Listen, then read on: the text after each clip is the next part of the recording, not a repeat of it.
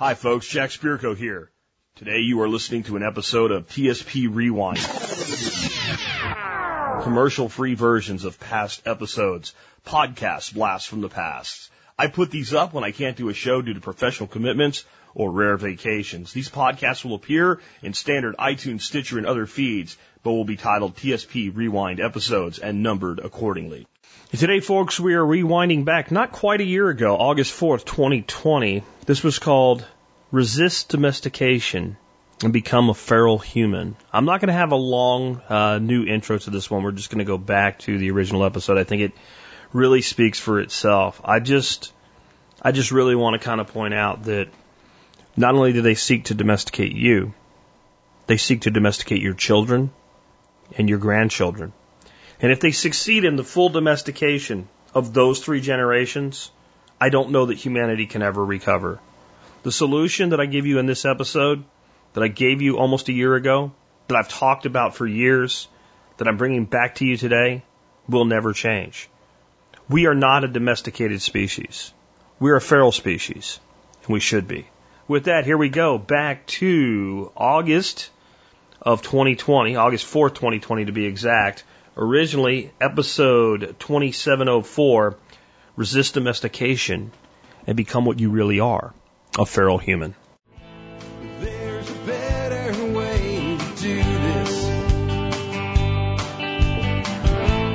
Let me show you a better way. Hi, folks. This is Jack Spirko with another edition of the Survival Podcast. As always, one man's view of the changing world, the changing times, and the things we can all do to live a better life if times get tough or even if they don't. Today is August the 4th, 2020. Uh, this is episode 2704 of the Survival Podcast. And this show is called Resist Domestication and Become a Feral Human. Um, I'm doing things a little different than I usually do today. Even when I'm doing a Just Jack show like this and I take a subject and break it down, I usually have at least an outline. Like I know kind of, I'm going to start on this point, go to this point, go to this point, and finish with this point. I don't really know what I'm going to do today. Um, I sort of know. I wrote a, a brief article as the show notes today, and I'll, I'll pull from it a little bit, but I'm basically just going to wing it today, which is a lot of what I did back in the car 10 years ago and further back than that, uh, from 2008 through 2011, uh, 2010. Yeah, 2008 to 2010. Uh, that I did the survival podcast in my car, and I had to wing it a lot then. I did still usually have a, a bullet point list or at least a notebook with some things in it or a note card. Today I'm really going completely old school Jack, and there's a couple reasons for this. Uh, number one, when I look at what's happening to people right now with this COVID thing, I see this this pattern of trying to control human beings simply moving faster than it's been moving before. I think this has been going on forever. In fact, I'm going to tell you something my dad told me when I was nine years old, and I'm kind of an old man now, so that, that tells you how long ago that uh, at least some people were thinking this way. And I'll talk about that. So I don't think this is new. I don't think this is new by any stretch of the imagination. I, I really don't. I just think that it is now more evident than ever, and and because it's being pushed harder, it's it's it's more dangerous than ever. And I think that this has always been the case with both men and women, but I think in the last 15 years, especially, certainly the last 10, the push to completely do this to men who are naturally more resistant to domestication than women uh, has gone and reached a fevered pitch. And what it's gone to is including things like there's no difference between the sexes and stuff like that. I'm not really going to dig into that because that's that's psychobabble. And I don't deal in psychobabble. I'm going to talk about your life and what you can do to resist this and what you can do as parents to make sure that this shit doesn't happen to your kids. Because I'm telling you, the people that are in power, they, they want to do it. With that, let's go ahead and dig on into this. I don't want to take too long on this. I, I want to start out with a quote. And I'll tell you, this is one of these days where I quote a person who probably 99% of what comes out of their mouth I disagree with, but I'm the kind of guy that when a person makes a true statement, well, uh, they made a true statement. I'll quote any. I've even quoted Rachel Maddow before, and I probably agree with this guy more than I agree with Rachel Maddow. Um, This guy's name is Gary Yourofsky, and he is a uh, big time like PETA vegan animal rights activist that thinks you've sinned against animals if you ever eaten one. And, and obviously we don't agree there. But, you know, when a guy goes into a place like that, he might actually notice some of the things that we're talking about today, like what domestication really is. So he, Gary and I would agree on what, that they've domesticated people. They've absolutely domesticated. Gary said in the same way humans have domesticated sheep and other animals by murdering the strong ones and breeding the docile, obedient ones, the powers that be have done the same with the masses. And, and I do agree with that in principle, but not in practice. You See, we don't actually murder the animals and, and, and call out the animals that are the strong when we domesticate. We actually, we actually keep the strongest and the biggest and the best for the purpose that we have. We, we don't actually want to end up with feeble cattle for raising beef and, and milk and dairy. But we do want the docile. So if we get animals that are not quite willing to submit to us, then we do cull their genetics from the herd. So it's not so much the, the, that we get rid of the strong, we get rid of the rebellious. And that's what society society's attempted to do through education, ostracization, etc. Someone that made a little more sense with this than our quote of the day guy, my father. I was really young when he said this. I was certainly too young. I think I was about nine. I, I thought about this today, trying to think of the first time he said this to me, because he said it more than once. Um, he, he put it this way, and I'm paraphrasing. I'm remembering as best I can what you would have hear, heard when you're nine, ten years old. But what he said is the people that run this country have one primary thing they want to do fully domesticate the man. They want us to be like dogs or worse, cattle. They want us to respond to a bell for dinner. They want you to shut up and sit down and put your paper on the left and your pencil on the right. They want you to obey. People don't naturally do this. People resist this. We are animals. And they act like that is bad. Is a dog bad? Is a lion bad when it kills to feed its cubs? Is a bass bad when it eats a minnow or a frog, or is he just being a bass? And if you go try to put a rope around a buffalo's neck and lead him where you want him to go, what will he do? He'll stomp your guts out. Does that make him bad? I mean, he leaves you alone. He eats grass, he takes a crap, and he makes more buffalo. He only stomps on you if you try to take him away or hurt him. Or you try to hurt his herd, right? So what do we do when we want a buffalo, we can move around, control milk, kill for meat when we want to, or breed when we want to for more meat and milk. We turn the buffalo into a stupid, domesticated cow. A cow that will let us do anything we want to it. One so stupid it eats, drinks, and breeds when we tell it to. How we tell it to, the way we tell it to. We call this domestication, and that is their goal for us fully domesticated humans. And like I said, that might not be exactly the way that my dad put it, but he'd said it often enough in different ways that that's how I remember it. That's what I've taken forward in life from the lessons that my father taught me. And yeah, it might sound crazy to be telling a nine year old this. Um, and, and maybe telling a nine year old this is crazy, but the concept isn't crazy. It makes a lot of sense. Even when I was nine, I wasn't your typical nine year old, but I, I kind of understood this. But what I can tell you today is our people are so domesticated now, this whole concept they're going to lock people up or whatever, they don't even have to do it. People move around like free range herds of cattle at the whims of the powers that be. What I want to talk about today is what the hell do we do about that? What do we do about that? there's there's a concept out there called rewilding, and I like the concept. But if you really want to rewild, as in be what humans were before the rise of civilization, it's kind of difficult, and maybe you don't want to. Like the idea sounds very fanciful and romantic, but most of us don't want to live like Tarzan. We don't want to swing around in trees and live with apes and and and, and live 100% off the land, but we can club with a stick or stab with or club with a club with a club or stab with a stick, you know, or dig out from underneath a rotted log. I, I mean, I don't I don't mind the fact that I have an air conditioner. It doesn't bother me. I, like the things in my life that we would consider luxuries, especially as long as we're understanding that those things indeed are luxuries and not necessities. if if we try to be fully wild, if we try to rewild as a species, there's some problems with it beyond just do we even really want to? How about is it even realistic? Except for a few places where some indigenous peoples are truly kind of left alone. I mean, you, you can't even say this about, let's say, Native American reservations in America.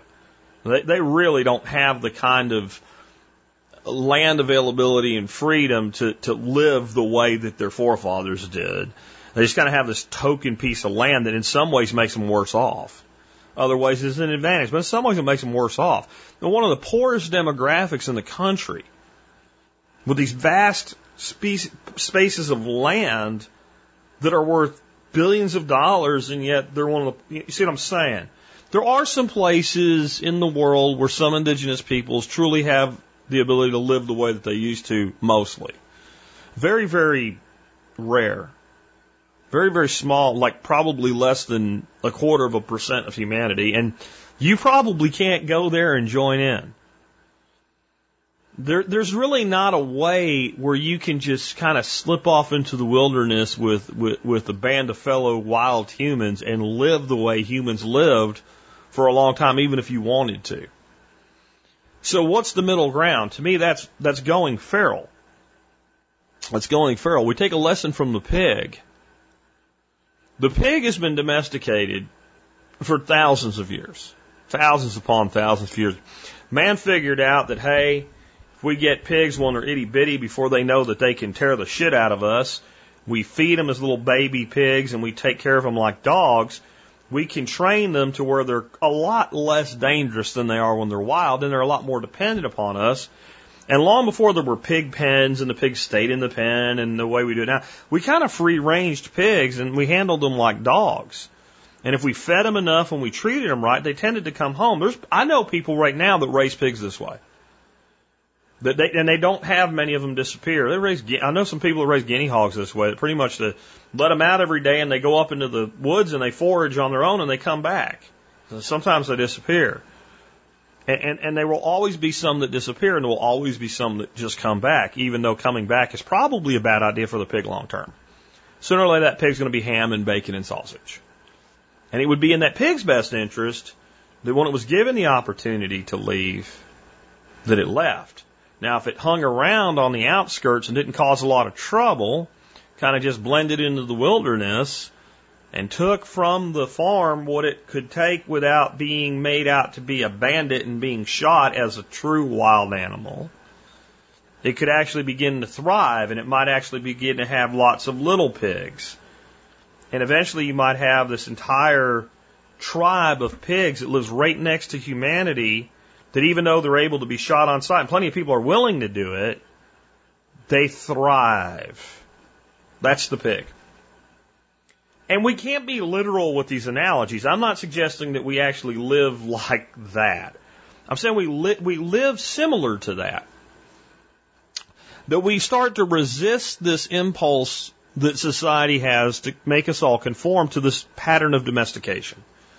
Think about what you're looking for from a, a, a good domestic farm animal. A cow. You don't want a cow that will kick you, do you? And when you, if it's a, if it's a, you know, a cow, it's not a bull, it's a cow. When it's time to milk that cow, you want that cow to happily walk into a barn and get milked. You want that cow to actually be relieved by being milked. You want that cow to feel like, hey, this is a good thing for me. You want that cow to obey you and do whatever you want until that cow no longer makes a good milk cow. And even though it's not the best quality beef, it's time to put a bolt through her head or a bullet in her brain and go ahead and sacrifice her and use it for meat. That's fine for cows. I don't actually have a problem with that with cows. That's, that's what cows are. We've actually created the cow. There's no wild cows. We have buffaloes like my dad was talking about. We have other bovine species. But nothing that looks like the cow that we milk actually exists in the wild. We created out of the, the primitive genetics, we have selectively bred these animals to be this way. And that cow doesn't have enough intelligence to understand what we've done. Pig doesn't really understand what we've done, but just hasn't forgotten what it is. And there has been intentional breeding of humans over time in many different ways. Slavery, slave owners did it.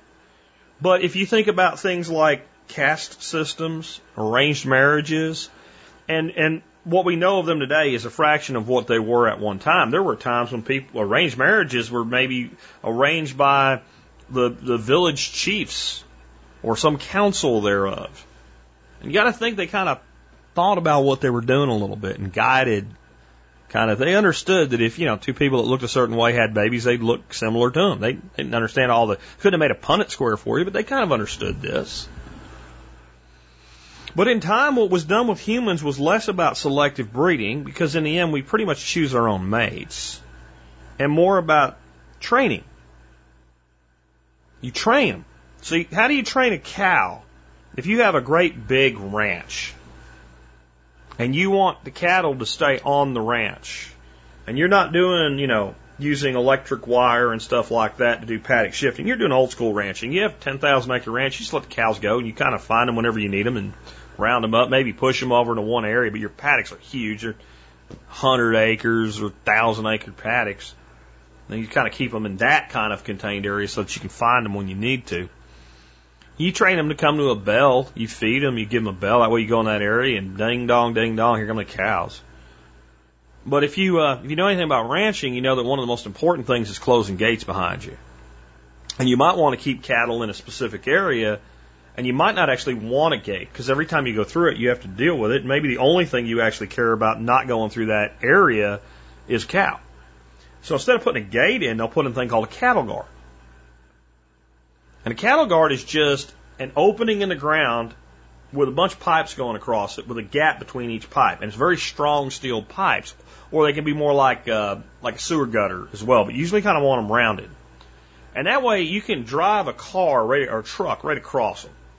You can train a horse to walk on them right if you do it. It takes some work, but it can be done. But a cow, if it tries to walk across it, their feet slide in there, and it, you make them where the gap's big enough that it hurts the cow's foot, but it doesn't fall through and break its leg. And really quickly, even though that's wide open, the cows won't go through there because they can't figure out, like a horse can, how to walk across it. Well, the interesting thing is, once cows are trained to that, they're conditioned to it. You can take and put down a concrete slab and paint, paint black stripes on the slab with about the same gap space in between them. And the cow will look at that and say, Oh, I know what that is. That's one of those things that hurt my feet. And the cow could walk out anytime they want to, but they don't because they've been trained, they've been conditioned that that thing, anything that looks that way, is to be feared and avoided. And that way you can leave that open and drive back and forth through. Additionally, once a cow begins to understand, hey, this piece of like thing hanging here between these poles is is electric, and if I touch it, it will hurt me. They won't touch it. They'll stay away from it. You turn the power off after they're conditioned long enough, they'll never know that it's turned off. Anybody that's ever raised pigs using electrofence knows you better check that fence every day, and you better make damn sure that weeds don't grow up on it and short it out so it stops working. Because as afraid as they are of it, sooner or later they'll test it. And if nothing else, even if they won't test it, at some point they'll accidentally brush up against it. And when they do and it doesn't shock them, unlike the cows, like, oh shit, I almost got shocked. I better not do that again. The pig's like, whoa, whoa, whoa, whoa, whoa, wait a minute. Wait a minute. I screwed up and touched that thing and it didn't hurt me. I want, man, I don't want to, uh, let me try it. Oh, it's, whatever it is, it ain't working and that pig will go to rooting and digging, and that pig will get out, and that pig is gone.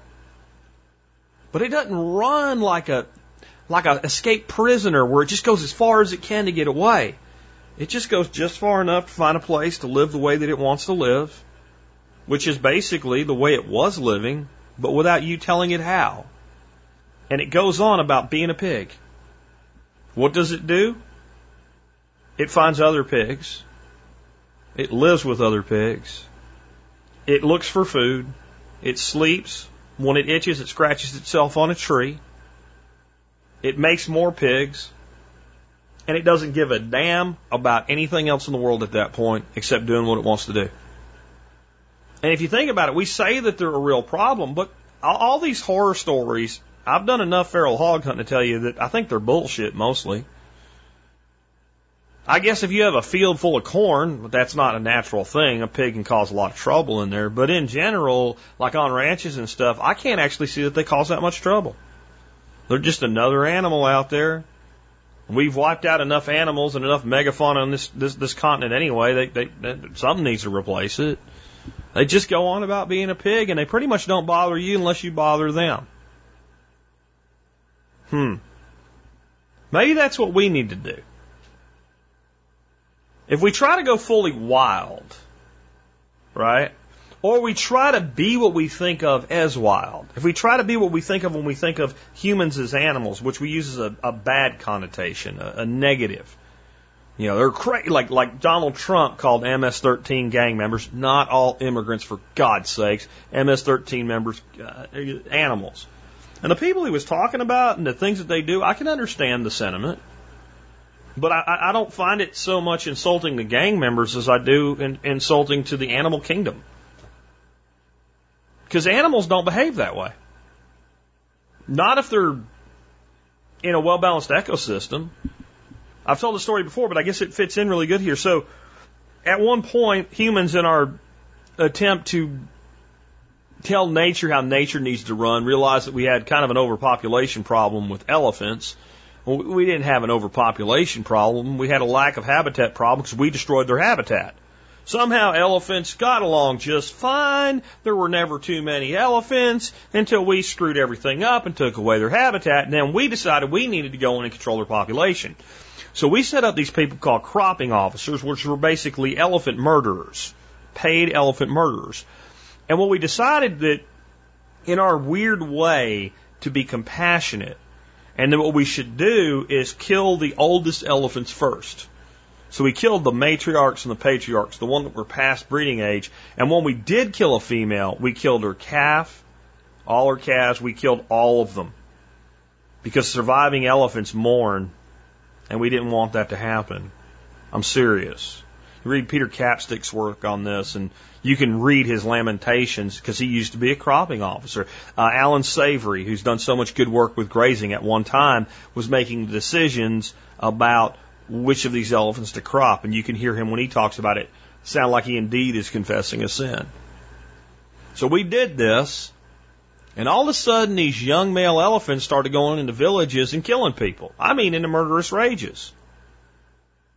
And it took a long time to figure out that when we took away the old bulls, and just think about like a you know a group of fathers and uncles taking the young boys camping and fishing and giving the man time away from the women. Elephants worked a lot in a similar way, and they would take the young males away. And if the males would start doing things like, "Hey, let's go down there and see how many villagers we can squish," they would literally beat the shit out of them. and basically in, in, inform them, and however elephants communicate, we don't do that shit.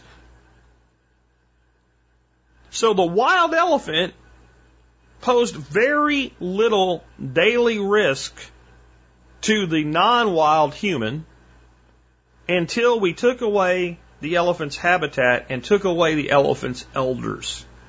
And when we took away the elders, the youth became violent. The male youth became violent, and the female youth became largely directionless. They didn't really know what their purpose was. And it took two generations of, of, of kind of reestablishing elders for a lot of this imbalance to correct itself. And now in parts of Africa where this was going on, we don't generally have all of a sudden like three rogue male elephants coming in and squishing villagers. It doesn't happen anymore. The older elephants are doing their jobs again, and we understand that we've stopped interfering with it as best we can under the circumstances. That sounds an awful lot like the problems that we have in the world today, doesn't it? I mean, doesn't it? How many of our youth is that not a perfect description? We have young male youth going around doing things that don't make any sense at a time when equally we have completely pussified an entire generation. We have pussies being violent.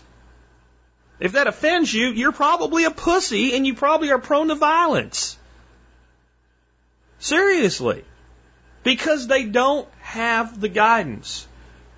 And we have young women that are so directionless. And I'm not one of these people that say they all should be traditional in the kitchen, barefoot, and what. And I'm not saying all of them are directionless. I'm just saying that is a good description of a large number of these people. And when people are directionless, they're easy to guide. How do you domesticate an animal? You take away its ability to care for itself so that it becomes dependent upon you. How do you domesticate an animal that is in general dangerous to humans if humans attempt to control it? Think about something like a pig. That's another, we'll go back to the pig. He's a great example of this. If you go out into the woods and you, I mean, you can go like traditional full on wild Russian boar or you just feral hog, hog somewhere out in the hill country of Texas. And you get a full grown adult hog and you manage to capture it. You try to put a leash around its neck and lead it somewhere. What the hell is going to happen to you? It will tear you up. It might kill you. Right? It might kill you. Now imagine you were to start a farm and you wanted your stock to come from really strong genetics, your pigs. You wanted to come like almost create a, almost a whole new breed of like semi-wild breed pig. And you decided whether it was a good idea or not. You decided I'm going to trap pigs. I'm going to trap pigs that live here on my ranch already, and I'm going to use them as my breeding stock. What are you going to trap? What are you going to target? What you're going to do is you're going to set a trap and you're going to look for the smallest piglets you can get, and you're going to kill their parents. Unless you also want a hunting operation, so you release them.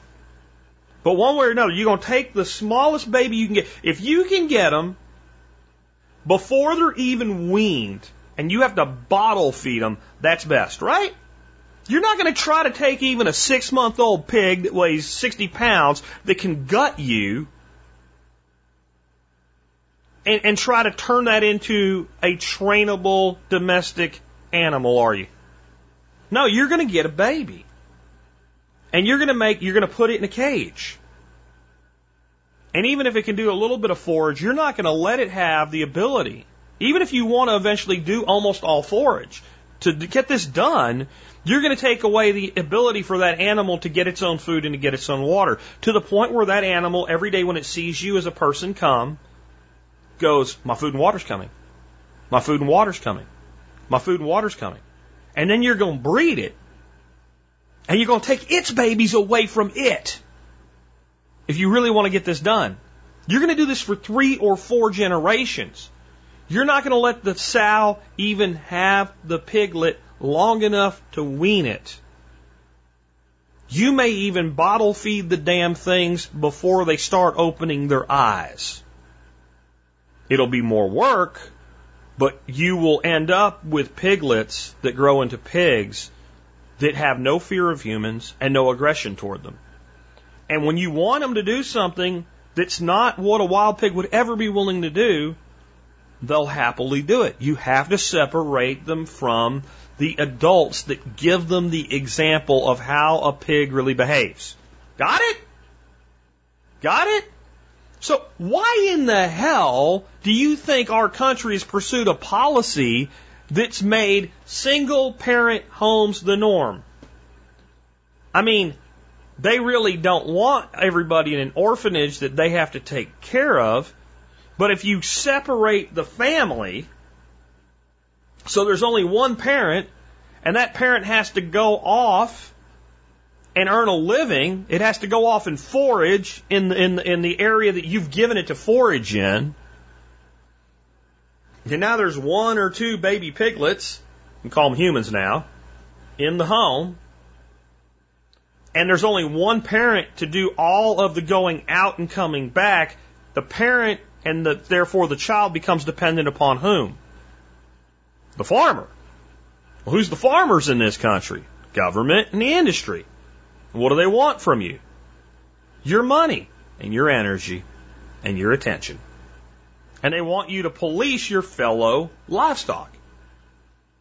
Our entire system of government has become a system of tax farming. They're tax farmers. They farm tax revenue The way that a farmer farms milk and eggs from chickens and cows. And it's exact, and it's even worse because they go out and borrow credits for milk and eggs based on the, the production of future generations of the tax cattle and chickens.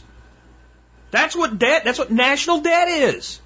When our nation borrows money from whoever the creditor may be, whether it's your grandma buying a bond, or the Chinese, or the English, or the Italians, or anybody that buys a, a bond from the American government, they know full well we don't have the money right now to pay the debt.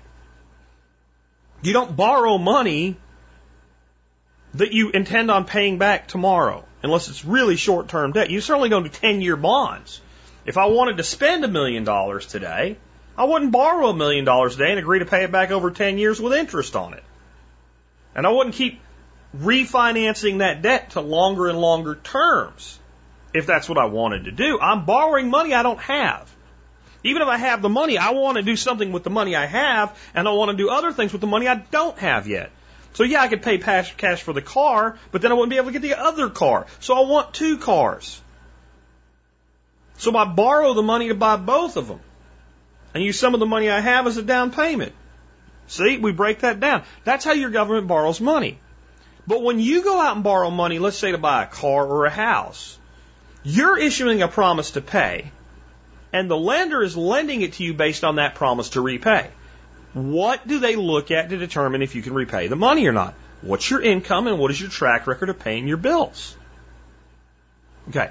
When you when you when you borrow when you loan money to a government, that government is saying, this is how many people we have, and this is how many people we'll have that are new people going into the environment to work over the next 30 years.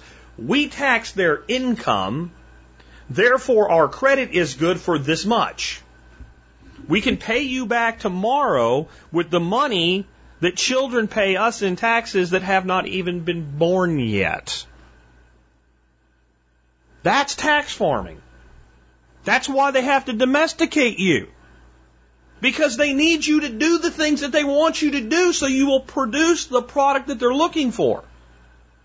And have you ever noticed that in a, in a situation where animals become wholly domesticated, they start to police each other? You ever see one animal kind of push another animal like, hey, that's not what we do here? Just like the elephant does in the wild, except they're doing it instead of because they're the animal that they are, they're doing it because, well, that's, that's how we get along here. Have you ever noticed that if you look, you know, all the prison movies and stuff, when you get through to some of the realism in it, that there's a police system within the prison that as bad as things can be, they could be worse. But the prisoners themselves get to a point where it's like, listen, we're stuck here. There's even rules for how and when you can take a shit in prison. I'm not kidding. You want to get your ass shanked in prison? People think, oh, there's you go break a phone in a prison. Get your ass shanked for that because you were mad and smashed it. I'm not kidding. Because the prisoners policing themselves because they have to. And that's you as a society. As you become more domesticated, you're more willing to start policing the others around you, even when you don't technically have any police authority. When you see people screaming at other people because they didn't wear a mask, that's what you're looking at. You're looking at a response that has become so bloody conditioned that the person doing it actually can't help themselves. The conditionings work so well that they believe everything the farmer tells them about how they're supposed to act. And they believe that it will be complete chaos and breakdown if all the other tax cattle don't behave the same way. And what that means is you can't go feral fully in front of them if you want to be productive. It means you need to carve out your own little place to do your own little thing where they're not allowed to come. And that can be symbolically or it can be physically. It depends on, on how you do it. But there's no point in running out and trying to explain to all the rest of these tax cattle how domesticated they are. Because they'll defend it to the death. They'll kill you for trying to free them. A little bit of the Matrix movie there, and it's true. When, when someone's not ready to go feral and you try to make them go feral, they'll kill you. Because they can't see how I can survive without this hand that's feeding me, that's also milking me and drawing my blood off the back end. They've made the deal because they've been so conditioned. And the more they were kept away from parents and pack members who think like real humans, the more subject to that they are. Again, this is a good reason if you're a tax farmer to destroy the traditional family unit. Because even if the parent knows better and wants to, anybody out there that's had to be a single parent knows it wears you out. It wears you out. You're just doing what you can do to get by, and I just need you, Johnny and Susie, to go along and damn it, just listen to the teacher because I'm trying to make sure you eat. Almost every single parent's had some version of that conversation. And that kid's resisting.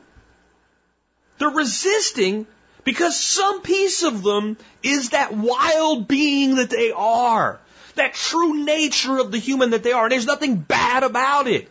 It knows this conformity is wrong.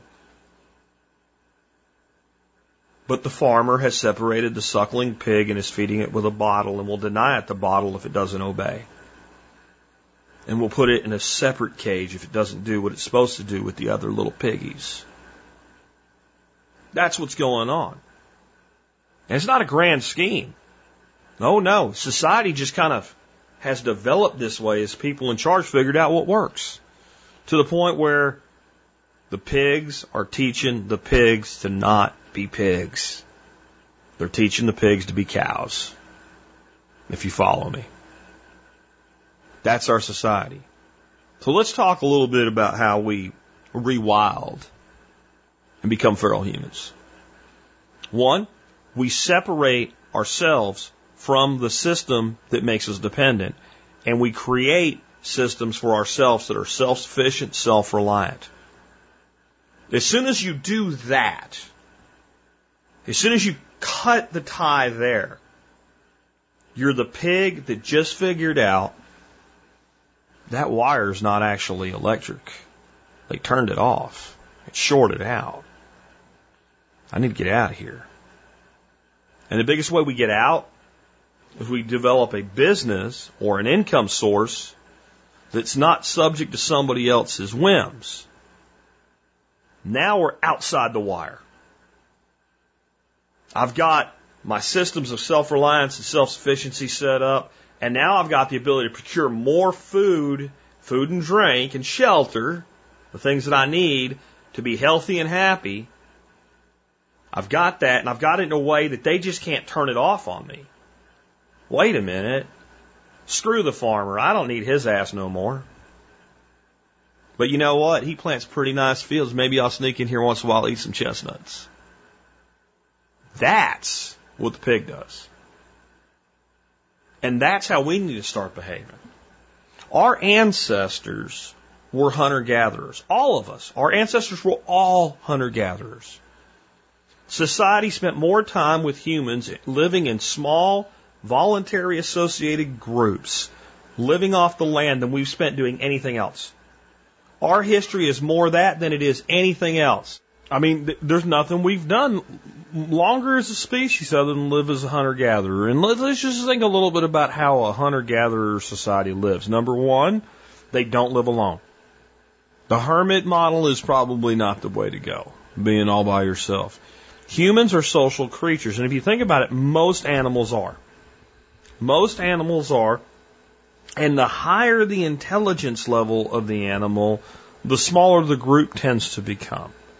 If you look at something with like the most rudimentary form of intelligence, you're looking at an insect with a hive mind, like ants or bees. They live in, in, in the hundreds of thousands to millions, all controlled by one. And as animals kind of go up in intelligence, we move to something like, you know, a herd animal, like a wildebeest. Uh, they're going to live in very large groups for protection. But I'm sure if, like, two animals don't get along in the wild, they kind of find a, their own place in the herd away from each other. They're not forced together the way we force domesticated animals to be together. And then as you get up to higher levels of intelligence, like something like a lion, you end up with prides that number, you know, in the double digits, the low double digits, 10, 12, sometimes less than double digits. And then those prides will operate kind of in a, a larger, almost tribe like action. They don't really have a lot of interaction Though as cubs are kind of cast out as males and go off to spread genetics, they go to other prides that are in that general area, and they all kind of recognize each other's territory, and they kind of operate in kind of this larger group. Well, humans are a little more evolved than that, so we can get along in even larger groups. We don't have to kill each other just to have a mate the way the lion does. Our sons don't have to grow up and kill us, you know, in order to uh, to take over uh, the next generation. We we don't work that way. We're a little more sophisticated, but we kind of work that way in that we we want to be together. So if we think about the way hunter gatherers operated for the majority of human history, that's kind of what we did. We formed things that were more like a village than a city or a town. In general, the number that a lot of anthropologists resort and social uh, social scientists come up with is about 200 people is, is about the size of a settlement where everybody can kind of know everybody else that's there. And reputations are something that kind of follow us through the whole society. You go to a town with 200 people, you cannot disappear there. Immediately you're recognized as not being one of us. And either you become one of them or you're always an outsider when you go to a town that's got a thousand people in it, that's pretty small. You can just kind of blend in and know uh, some guy that moved there, know, whatever. People just forget about you no time at all. You know, where I grew up in, in Minersville, it's a pretty small little town in Pennsylvania. You walk down through Minersville, people do I know him? They might notice they they see you and they didn't they don't know you, but they really didn't care who you really were. But you walk through a town with a hundred people in it, and they don't know who you are. They don't just notice that they don't know you. They want to know who you are because they know each other that well. And that's kind of like the size of the group. You know, you're looking at little groups. John uh, John Bush has built his freedom cell model on eight. That brings enough diversity, but it's much easier to resolve conflict in a group of eight people as a group of twelve. It becomes exponentially more difficult. And those groups within groups form larger groups, right? But it's up to about 200 people where you can kind of know everybody. So it's just an interesting thing to think about. But one way or another, we need others. And the tightest bonds are generally between family and then between families. So what I mean by that is you'll have this really tight bond if you look in small towns where you where people still can live somewhat normal, somewhat close to this. A family will be tight and I'm talking beyond just brothers and sisters and mom and dad. I'm talking grandparents, uncles, cousins, whatever. But generally speaking, you'll find some sort of really strong synergy between two or three families that'll make those larger groups up. That, you know, you can always can't, like, I'm telling you, in, where I grew up, if you were a, the Spirko clan, the Slivko uh, clan went way back, the Debsky fan went way back. Um, we all had kind of these interrelationships of the families. And if you knew someone, if you didn't even know them, but when they said who they were, and even if they carried a different last name, of well, I'm kin to, type of thing. Oh, well, you're already kind of one of us. This is a natural way humans kind of relate with each other.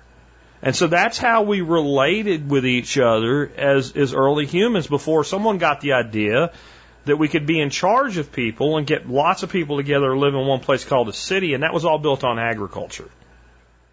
And so I think one of the mistakes that a lot of times we make as homesteaders, and it's okay to have kind of a big garden plot and, and, and grow a, a, some storage crops.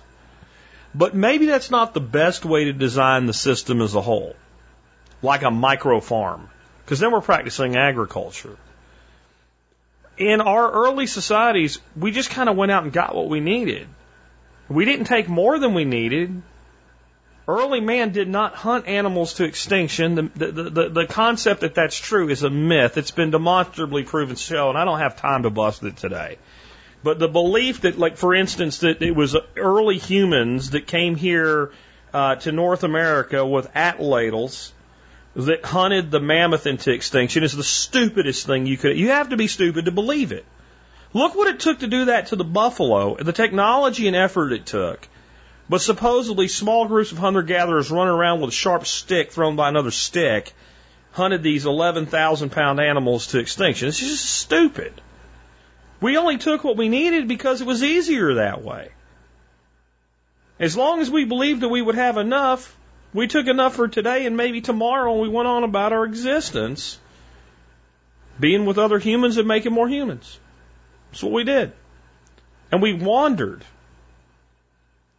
And when we were in a, pl- a, time and a place of plenty, we didn't worry a lot about. it. imagine when you knew the plants you could eat, the animals that you could find to eat, the fish that you could find to eat, the shellfish you could pull off of a rock and throw into a hot fire and eat, and that was all around you.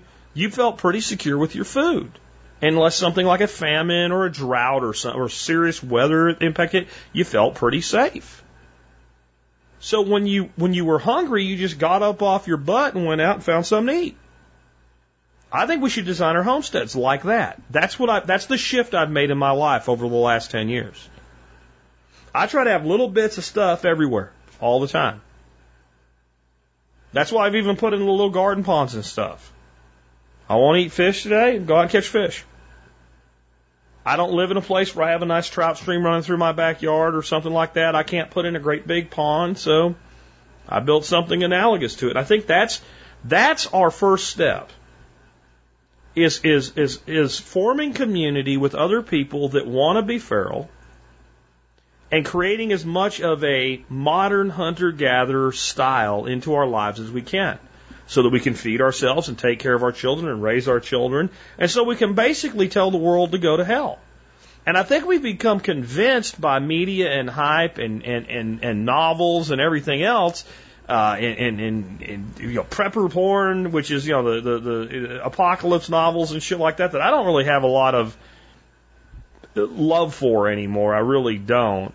Um, really no interest in it at all, honestly because I don't think it's based on reality. But we've con- convinced you, you got to have a couple hundred acres to live like that. I live on three. I live on three. I live 20 minutes from one of the, one of the biggest cities in America. I mean, it's small compared to some, but I mean, it's it is a major American city, Fort Worth, Texas. And yet, I can go out on my back porch, and the whole world doesn't really mean much to me.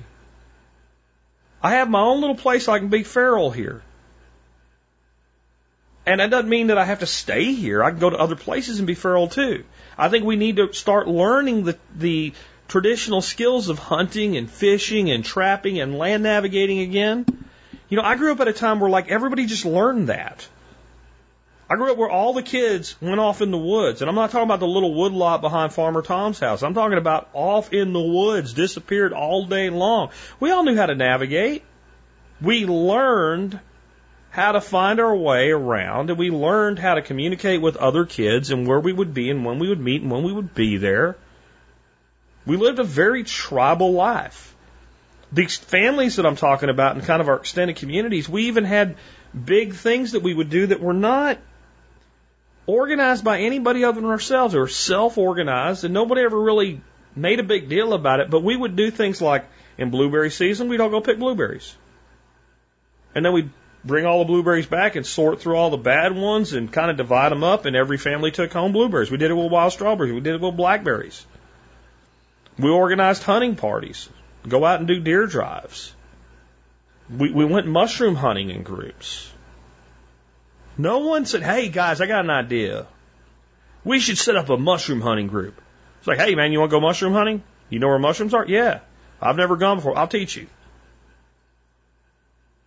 I mean, it was just that simple. We need to live like that as much as we can because here's what I want you to understand. So many people today, when it comes to liberty and freedom, they kind of sort of understand this concept I'm talking about today, going feral. They understand the tax farm that they live on.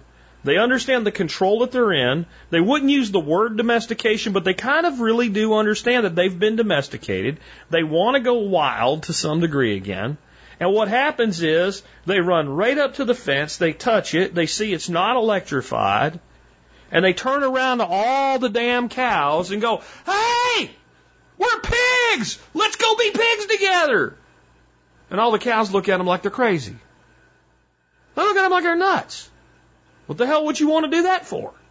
And instead of leaving and go and find the other pigs that actually left, they stick around with all the pigs that are actually acting like cows because they've been domesticated fully, trying to convince them to come along. Pigs that go feral don't do that. Trust me, there are, as much as the pig goes feral, there are pigs that live like cows. You could open up the gate, have 50 pigs, come back, there's only 10 of them. But those 10 won't leave.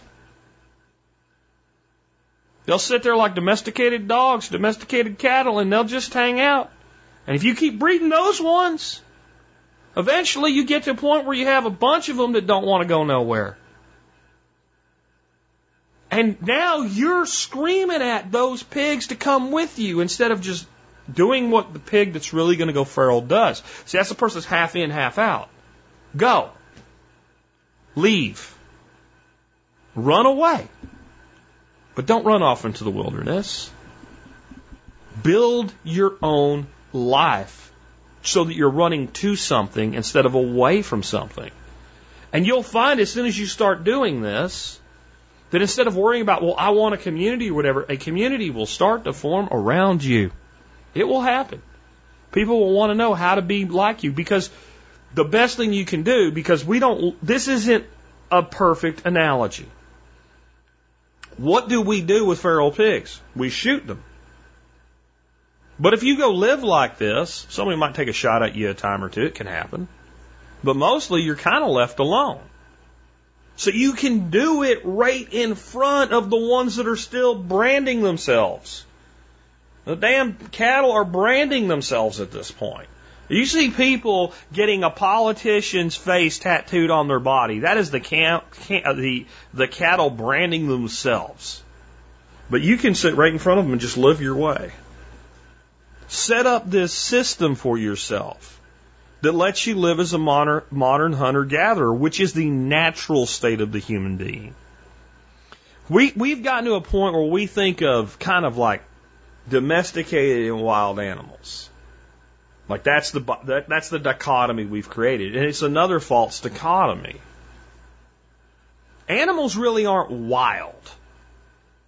That's a concept that we. How do we even come up with this concept? How do we even come up with the concept of a wild animal? What does that even mean? Before we decided to alter nature one way or another, weren't all animals, quote unquote, wild?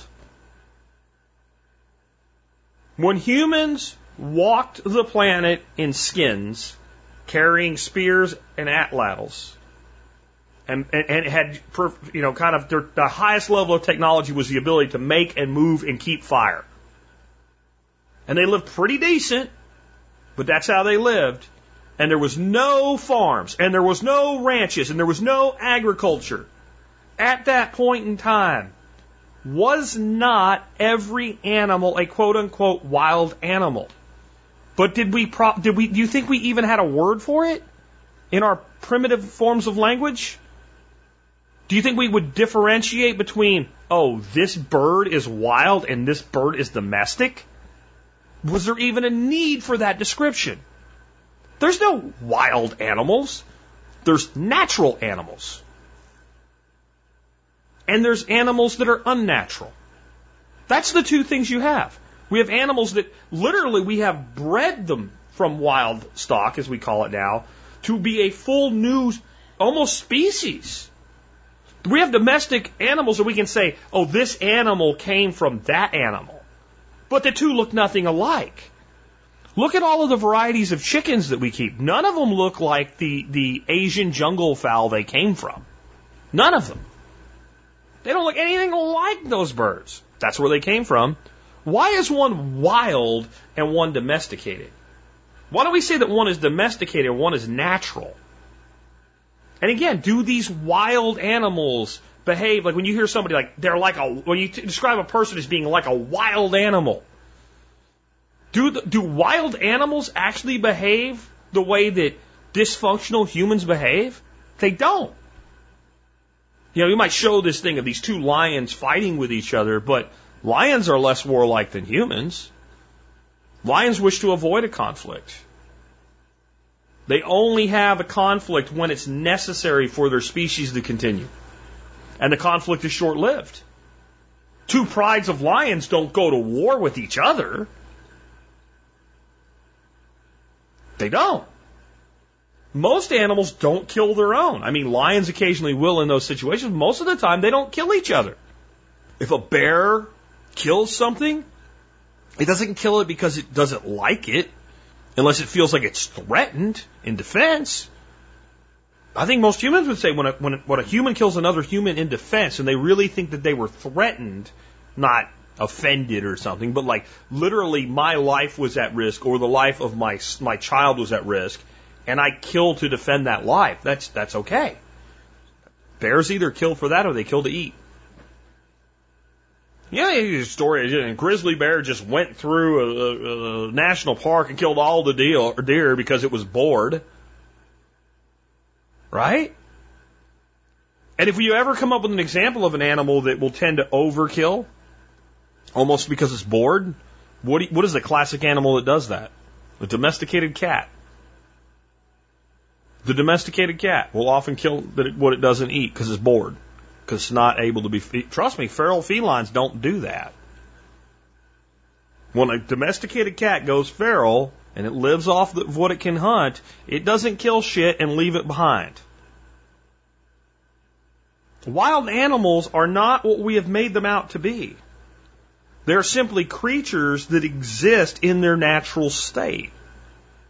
We've made wild a negative. We've made wild a negative because it conflicts with our desire to control things, to pacify things. Why in the world would you want to take a wonderful animal like, let's say, a white-tailed deer and make it behave like a cow? So that you can farm it? That's the only reason. That's the only, even if you wanted to live off deer meat, why in the hell, unless you needed a more reliable, abundant supply, would you ruin something as simple as leave it alone and go shoot one when you need it? So why would you do this to humans? Because you want to control them. It's the only reason to do it. Because you want to control them. It wasn't because they needed controlling. Civilization has created the biggest mass murders in history. The largest mass murderers in history did the murders legally under their own laws that they passed. They were all done by government. No mass murderer in history holds a candle. You know, if you look at like a Ted Bundy or somebody like that, none of them hold a candle to the, the, the mass murders committed by governments. So it's not like by domesticating people and putting them into these civilizations, we've reduced humans killing humans. We've industrialized it. I'll tell you what. There's a there's a series that's on um, Curiosity Stream called and it might be other places. It's called Apocalypse World War One. You watch that if you can handle it. It's all colorized and what have you, and it's all very realistic. It's it's what actually happened and how terrible it all was. You go watch that that documentary alone, and you make the case to me after that that civilization has been a net positive against humans killing humans. You won't be able to. It was only done so that people could profit at the expense of their fellow man. That's why we did it. So that somebody could be in control. And it doesn't mean that we can't have something that we would look at from a distance and refer to it as a civilization. But when we have this system that we do now, we're not going to see people. I want to fight it. I want to resist it. You, you're not going to. It's like trying to fight a hurricane. It's like trying to resist a hurricane. If a hurricane's coming, you get out of the way. That's what you do. You get prepared for it as best you can and you get out of the way when you need to. Because a hurricane's going to hurricane. That's what they do. Well, this system that we have is going to domesticate humans. It is going to dominate humans and it's going to control humans. Your only escape is to get out of the farm and into the wild at whatever level makes the most sense for you and your desires. However you can. And to me, that's food systems, that's income systems. That's creating an environment where I can be my own little village. And that's finding others that want to do the things that I want to do. And I don't do that by saying, "Hey guys, let's go form this this this this uh, this cooperative of anarchists." I do that by saying, "Hey, dude, that lives two houses down the road from me, you raise cows? Yeah, I want to buy a half a cow from you. I don't ha- I don't have enough space and I don't have enough need. Me and my wife live here. We feed my grandkids once in a while and have people, but really it's two people. One cow for two people. That's a lot of cow." I grows my own meat and I I have other sources and shit. I want to buy half a cow from you. Can you find me one of your customers to split a cow with? Hey, dude, nice to meet you. My name's Jack. We're going to split a cow. We're going to buy it from Bill here. That's, that's, we, I don't need to explain to Bill that it's important to me to know the guy that produces my food, so I'm looking for him. I just need to go, Bill, you, you, okay, yeah, I'm in. Let's do this thing. Let's get this done. How do you handle this? Oh, you got a butcher? Oh, I know that guy too. He butchers my turkeys for me. Great. So how's it work? Okay, you'll take them down there and I'll sign for the meat. Okay, yeah, okay. Done. We don't need to have some grand scheme. We don't need to be trying to change the world. We don't need to agree upon, you know, which politician to hate the most. All we need to agree upon is he grows a cow and I eat the cow and I pay him and compensate him for the cow. That's it. Now we got a bond. And there's other things that we'll be able to do together and we'll choose when to and when not to interact. And basically, otherwise, leave each other alone. Leave us alone. Code of the goose, man. Leave us. We don't want to be alone. We just want to be left alone. That's how simple all this is. And I know that maybe I haven't given you a lot of specifics today, but the overriding concept is so important if you want freedom in your life because there's no sovereignty without mental sovereignty. I think I told you that the first time like nine years ago. You have to be free in the mind before you can be free in the body. And you can't be free of someone that's controlling you until you understand the mechanism of control and decide to opt out of it and decide to opt out of it. And I don't know why, but I've got to talk about something right here at the end that's just bugging me. Because I have so much respect for the critter that I'm about to talk about the dog. I think the dog is an example of interspecies evolution, where we co evolved with another species by our choice. I don't think that humans really did to the dog what we did to the pig or the cow. I'm sure maybe at times we started by stealing some wolf pups or coyote pups or something like that, but I think in general, canines ended up deciding they wanted to be our partners in the world. They wanted to walk with us. And that's why our relationship with canines is different than any other animal that humans have a relationship with. Now I know there's some people that are walking around teacup chihuahuas in a purse or whatever. I'm not talking about that real dogs. Real dogs. And the way that real dogs behave and the way they interact with humans and the way that they've actually become so joined with us that they behave differently than wild canines. If you go get a wolf pup, you can raise it like a dog, and it, it, in a lot of ways it'll be a You can do it with a coyote. You know what they don't do? It's really weird. Scientists have actually investigated this. When a human points, they don't look where we point. It takes multiple generations of selective breeding just to get that, the hell with how they look. Just to get an animal that will look to the human, and when the human points, it'll look, well, what's over there? My dogs are like, hey, look over there. And they see me point. What, what's he pointing at? What's he pointing at? We co-evolved. And that's interesting to me because what it shows is that true vol- voluntary association exists in nature outside of just humans. Outside of just humans. The, the anthropologists believe that the first canines and humans that came together were canines that maybe weren't quite fitting in with their pack, that started following humans around and associating them with food, and willingly became partners. And humans started to see the value of the dog. The dog kills the rats in the camp. The dog barks and the dog makes noise. The coyote, the dingo, whatever. And eventually the bond was not food, it was affection.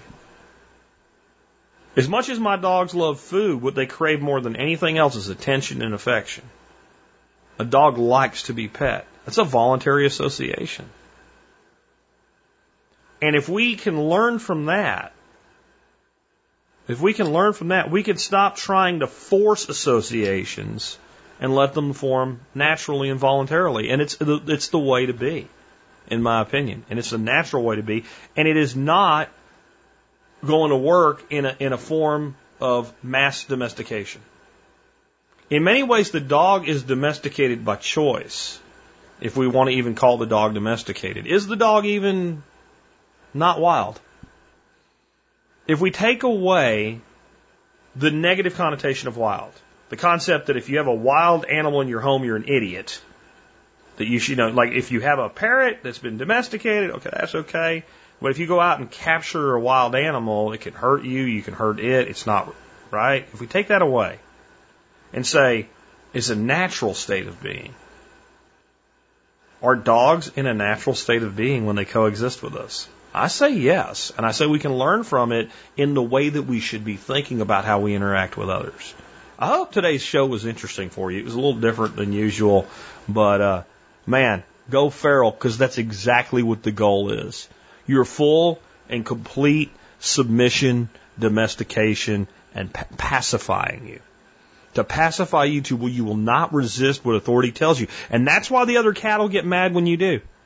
That's why they shriek when you refuse to comply with what you're told. No matter what the issue is, it's always the same response. The other monkeys start, because we're more like monkeys than we are cattle. Domesticated monkeys throw shit at each other all the time, but the only time they agree is when you will not comply with what the head monkey says, and then they all throw the shit at you. And as I've said before, the only way to not get shit on you in a shit throwing contest is do not participate. Carve out your own hunter gatherer existence, whatever that means for you, and build upon it and be what you truly are. Instead of being feral, instead of being wild, be a natural human. And with that, let's wrap up with the song of the day. I'm, I'm doing this week, I'm doing my own songs instead of uh, John Adams songs. And I wanted a song that kind of caught the spirit of what I was talking about today. And there really isn't a good one. There really isn't. I mean, I tried to look for songs about you know, rewilding or wild things and all, none of them really seem to catch it up. But I found kind of like the epitome of like an 80s song uh, by Corey Hart. Don't worry, it's not Sunglasses at Night. That was a stupid song. Probably his best, his most successful one, but it was stupid. Um, no, he had one other really big hit. And it was really, you know, for the type of music it is, it was a great song. It's called Never Surrender. And even though this is kind of really more about like a relationship in, in this song is what it comes off like, it's, it's really right in keeping with what we talked about today, the reason that you eventually are able to domesticate an animal is because it surrenders. It surrenders to you. You break its will. You take a marvelous animal like a wild Mustang, a horse, that can kill you. Literally kill you in seconds if it wants to.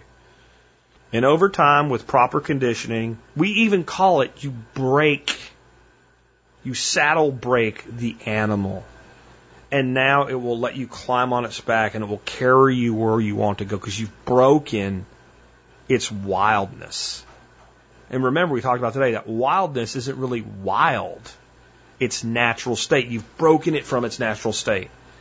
And any animal that was born natural and turned into domestic at some point made a conscious choice that it was easier to be broken than to be free.